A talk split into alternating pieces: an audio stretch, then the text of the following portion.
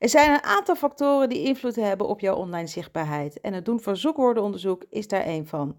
Dus zoals beloofd zal ik het vandaag hebben over zoekwoorden en het doen van zoekwoordenonderzoek.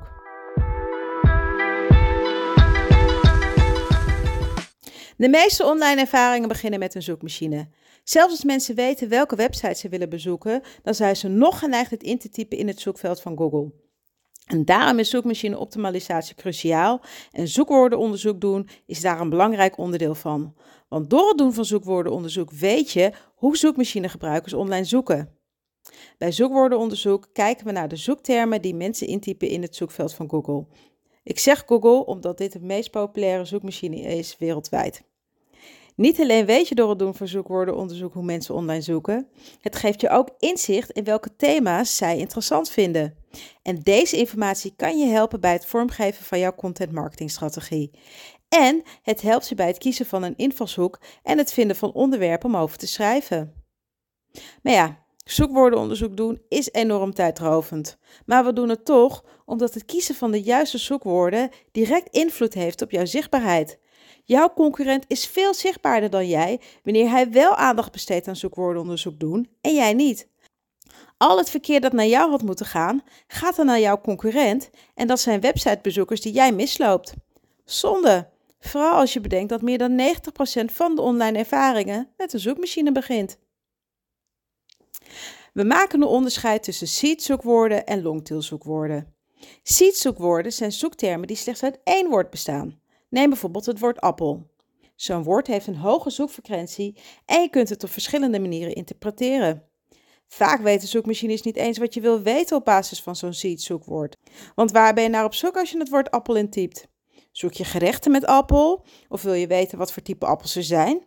Wil je misschien weten hoe je een appelboom moet doen groeien? Wat is het wat je wil weten? Zo'n woord is breed te interpreteren en het is ook moeilijk om voor zo'n woord te renken. Tenzij je Wikipedia bent. Waarschijnlijk krijg je gewoon de definitie van het woord appel te zien. Het is daarom verstandig om altijd gebruik te maken van longtail zoekwoorden. Longtail zoekwoorden, oftewel longtail keywords, zijn zoektermen die uit drie à vier woorden bestaan. Het zijn zoektermen die vrij specifiek zijn. Laten we bijvoorbeeld het woord appel nemen.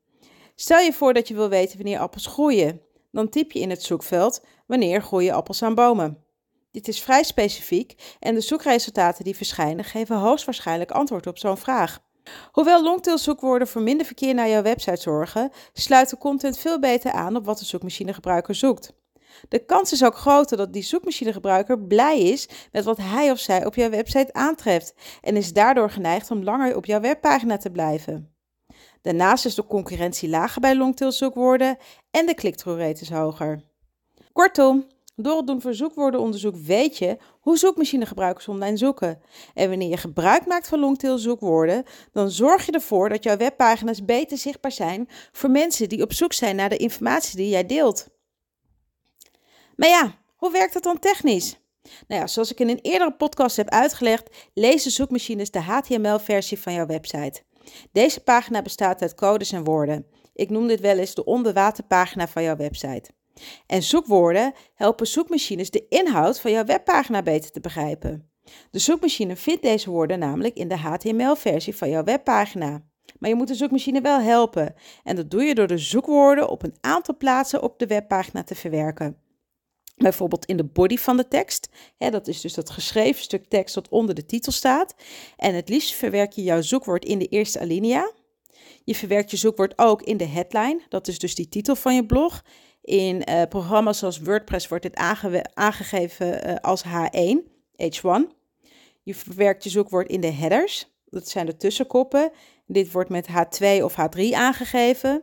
Je verwerkt je zoekwoord in de URL, dat is de link. In de meta description, en dat is de omschrijving die je ziet in Google SERP. Je kunt je zoekwoord ook verwerken in afbeeldingen, maar daar ga ik in, dit, uh, daar ga ik in deze podcast niet echt op in. Voor je begint met het doen van zoekwoordenonderzoek moet je jezelf de volgende vraag stellen. Waarom zou Google jouw website moeten ranken? Het antwoord op deze vraag zal de basis vormen van de zoekwoorden waar jij op gerankt wil worden. Deze woorden schrijf je op en samen vormen ze een lijst van seedwoorden. Vervolgens ga je kijken naar de onderwerpen die gerelateerd zijn aan dat seed zoekwoord. Oftewel, je maakt longtail zoekwoorden van seedwoorden. Stel je voor, je hebt een website dat gaat over koken met fruit. Ik noem maar wat.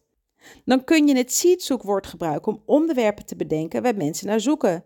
Bijvoorbeeld desserts met appel, salades met appel, ontbijt met appel. Ga zo maar door. Het valt me op dat veel mensen de verkeerde zoekwoorden gebruiken. Als ze überhaupt gebruik maken van zoekwoorden, moet ik dan zeggen. Zij kiezen de zoekwoorden die een oplossing zijn, terwijl de zoekmachinegebruiker zoekt vanuit een probleem.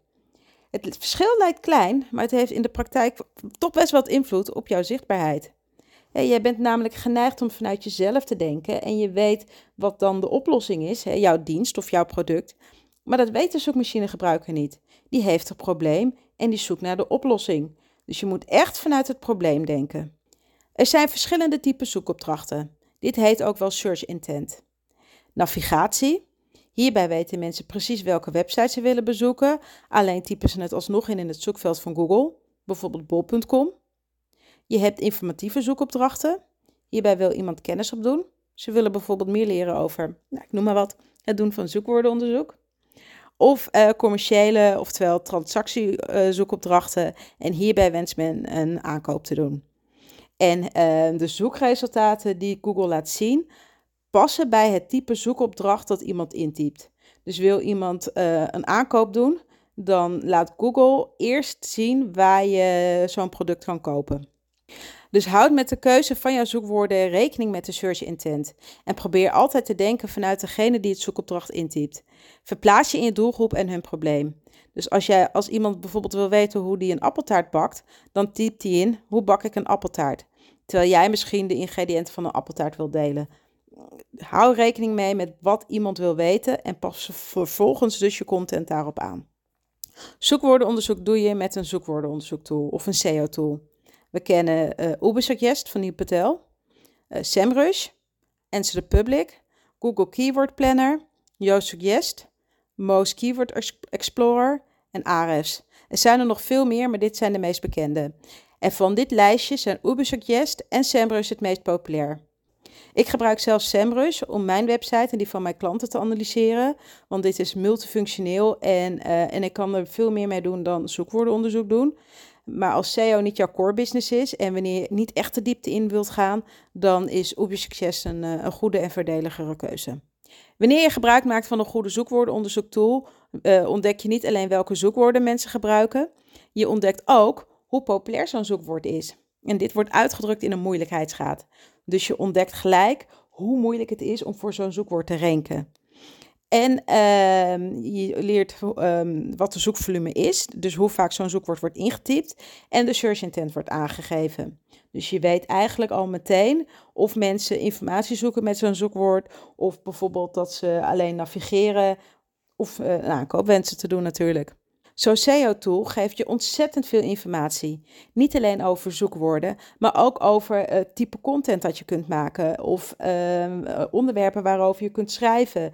Het geeft je informatie over backlinks, over de concurrentie, over de prestatie van je website. Het geeft zoveel informatie en daarom gebruik ik het zelf om uh, mijn klanten te helpen.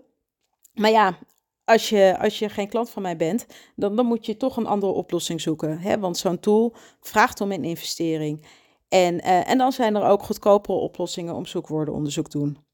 Je kunt bijvoorbeeld zelf aan de slag gaan met Google Search Console. Dit is een gratis programma waarmee je kunt zien hoe jouw webpagina's het doen op Google.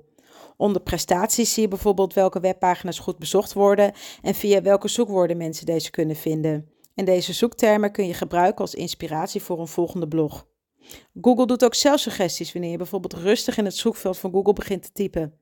Je ziet deze suggesties ook onder in de SERP, hè, de Google uh, of de Search Engine Results page.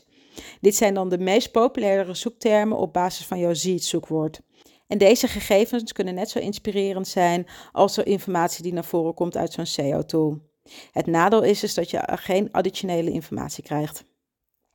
Tot slot wil ik zeggen dat je door het doen van zoekwoordenonderzoek weet hoe mensen online zoeken. Een ander voordeel is, is dat jij ideeën kunt opdoen op basis van deze zoekwoorden hè, voor nieuwe content. Je weet immers wat mensen willen weten en jij kunt op die behoefte inspelen met een nieuwe blog of een video of misschien wel een podcast. Verplaats je zoveel mogelijk in jouw doelgroep om de juiste zoekwoorden te vinden. Op die manier ben je het meest zichtbaar voor je zoekmachines en je zult op termijn stijgen in de zoekresultaten van Google. Daardoor neemt het verkeer naar je website toe en kunnen er meer mensen kennis maken met jouw producten of diensten. En daar gaat het uiteindelijk om. Heel veel succes! Ben jij een ondernemer en wil je meer websitebezoekers? Wil jij online opvallen en weet je niet hoe je aan de slag moet gaan? Dan kan ik, Raymonde, jou daarbij helpen. Bezoek mijn website voor meer informatie.